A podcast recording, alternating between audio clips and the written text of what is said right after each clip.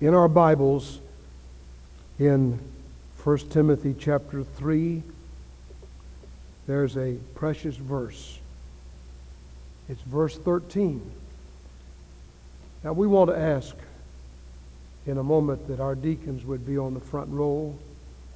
It isn't necessary right this moment, but in a few moments we'd like for you to do that.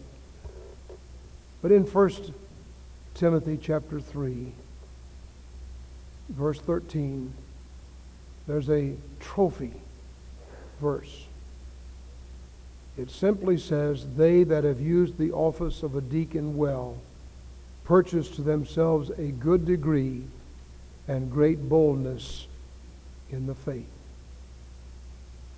That's an amazing verse. They that have used the office of a deacon well purchase to themselves a good degree and great boldness in the faith. Now, immediately, this presupposes that some would not use the office of a deacon well. The original deacons in the early church, as spoken of in Acts chapter 7, uh, chapter 6, there were seven of them. Stephen and Philip were outstanding evangelists. Some of them we never read about again. And some have thought this was a negative statement about those men. I, I don't think that. I think there are a lot of behind the scenes men that are not as prominent as others. When we all get to heaven, we'll be surprised at who receives the greatest rewards. It will not always be those who have had the opportunity of Billy Graham to preach across the world. It may be some little widow that has spent her whole life praying. Maybe the reason, Chris, you were spared the other night is somebody was praying for you. I was awakened this morning early at 2 o'clock, and I had people on my heart. I've prayed for many of you that are in this room right now for an hour. That doesn't always happen. But for some reason, God was dealing like that. You cannot tell who is the greatest. But we know that God wants to use all of us. And this scripture says, They that have used the office of a deacon well purchase themselves a good degree and great boldness in the faith which is in Christ Jesus. Very briefly, let me mention three things that a deacon is not. You know, a deacon has a very difficult responsibility. It is not outlined in the Bible. Isn't that interesting? You can't turn to page number 1275 and say, here's what a deacon is to do. 1, 2, 3, 4, 5, 6, 7, 8, 9, 10. No, instead, it gives the qualifications for a deacon, and then it says, they that have used this office well purchase to themselves a good degree. Now, there are three things that a deacon is not. Number one, deacons are not a board of directors. They don't direct anything. They don't direct the church. They don't direct the pastor. They don't direct the members. They're not a board of directors. In the economic world, we have groups that have boards of directors, and they're in charge, and the way the work goes is the way they go, and so on. Number two, they are not a house of representatives. Now, in our Washington government, we have a House of Representatives, and those men are responsible for finding out what the people want in the various vicinities of America. And then they go back and report that, and they try their best to get things going in the Washington government uh, to meet the needs of their particular clientele. Deacons are not that. They're not a House of Representatives. They're not representing certain segments of the congregation they come back to the deacon's meeting or to the church or to the pastor and say, hey, here's what they want, here's what they want, here's what these want, and so this is what we need to do. It isn't that at all. Thirdly, the deacons are not a group of elite men who live above in a glass house above everybody else. They're just common men. Men who are ordinary, but with an extraordinary commitment. And that extraordinary commitment has been recognized by the church. In the original chapter 6 of Acts, there was a need, and the apostles said, Now you look out, said to the congregation, you find seven men who meet these qualifications. Number one, they're men of honest report. That means from the outside and the inside. People who walk honestly. Number two, men filled with the Holy Spirit. How in the world do you determine if somebody's filled with the Holy Spirit? There are some groups who teach that the evidence of being filled with the Holy Spirit is people clap their hands and raise their hands and dance and speak in tongues. There's nothing in the Bible that says that's the evidence of the Holy Spirit. The evidence of the fullness of the Holy Spirit is the desire to win people to Christ. Over and over again, you'll read they were filled with the Holy Spirit and great boldness to speak the Word of God. And in Acts chapter 6, when these men were appointed uh, and elected, it says, much people were added to the Lord. And there were priests that were influenced toward Christ because of these men. Then the third qualification men filled with wisdom. Where do you get wisdom? You don't get wisdom from gossip. You don't get wisdom from listening to Tom, Dick, and Harry say what they think. Wisdom comes from the Bible, the Word of God. The beginning of wisdom is the fear of the Lord. And when we saturate ourselves with the Word of God, like one of our men was saying a while ago, he's trying to memorize certain verses of Scripture.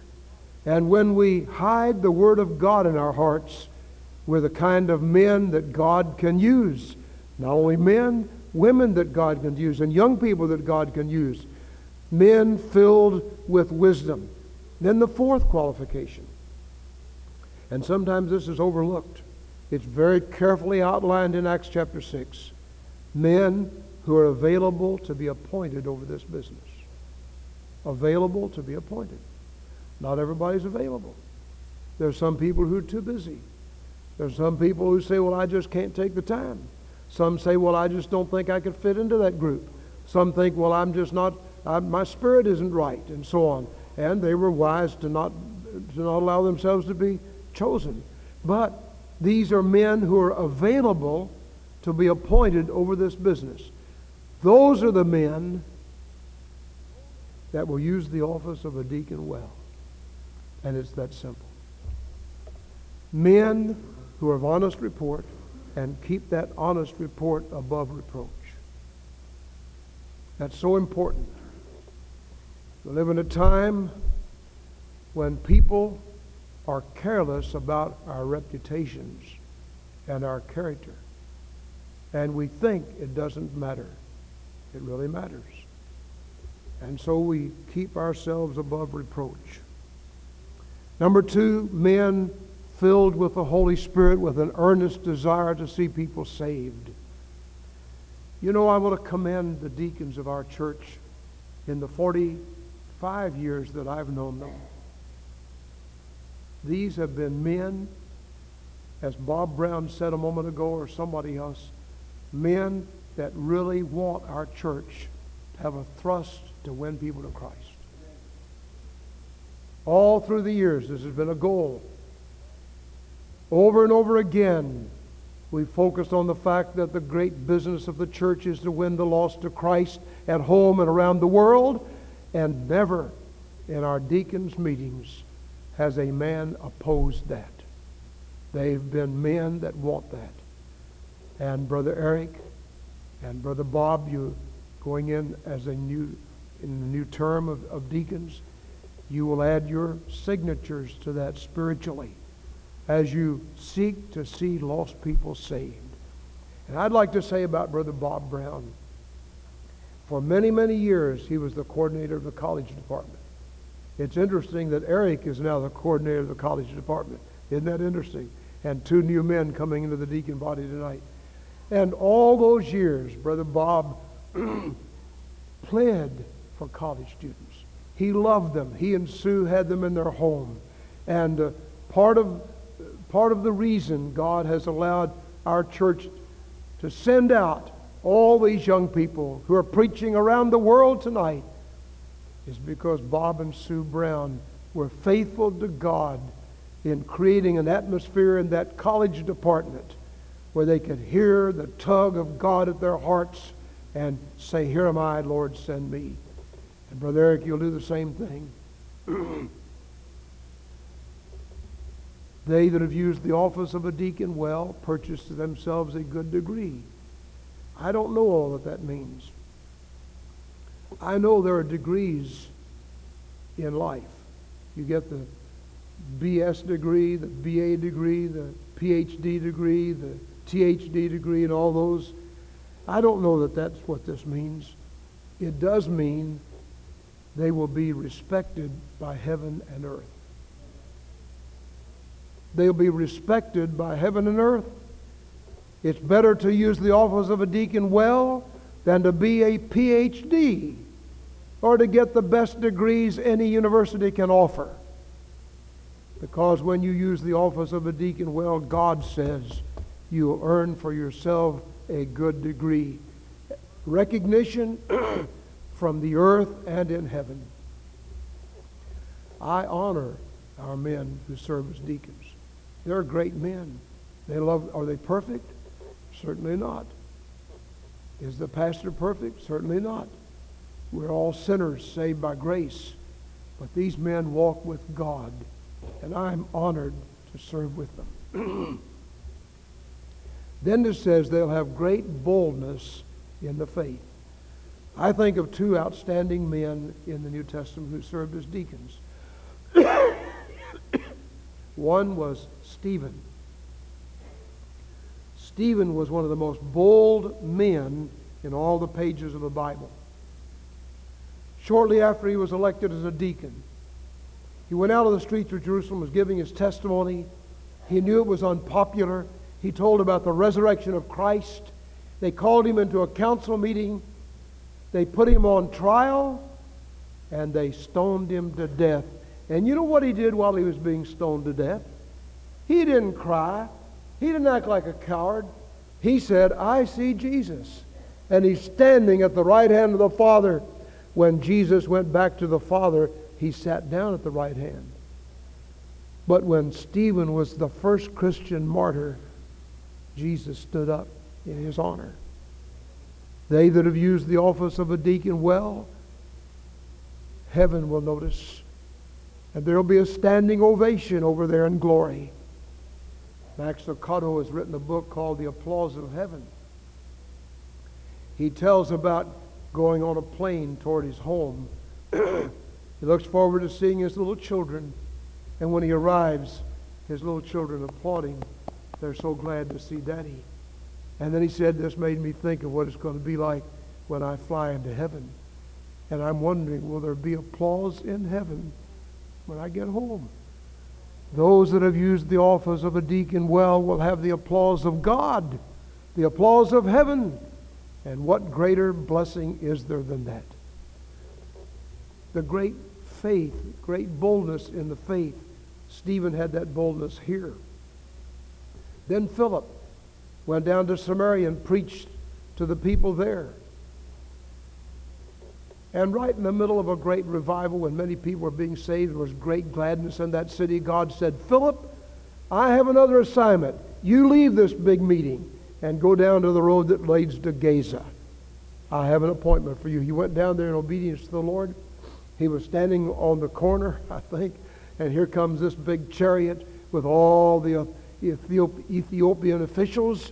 And in that one chariot was an Ethiopian eunuch who was so important in Ethiopia.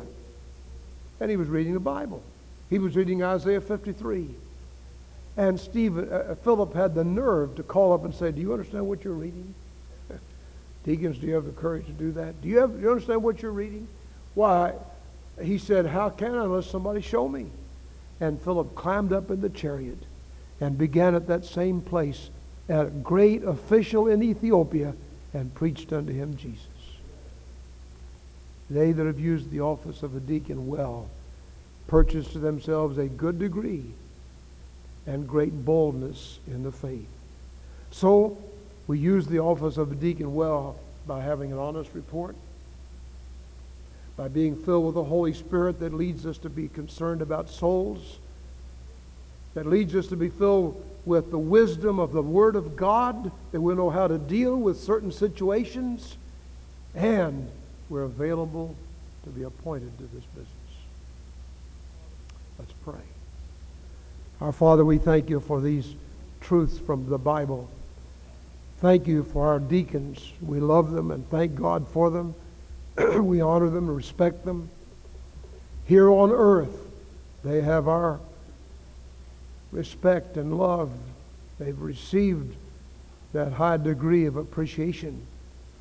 But over in heaven, Lord, one day, when they go toward the sunset and they arrive in your presence, what a thrill to have the applause of God, the applause of heaven, because they have served you well here. Father, if there's one person in this place tonight who is not saved, draw them to Christ. We pray in Jesus' name. Amen. Let's stand. What are we going to sing? Since I started for the kingdom. What an appropriate song tonight. 13. A brief invitation. If you're here tonight and you're not saved, I encourage you to come to Christ just like you are. Don't wait to get better. Don't try to be better. Just come.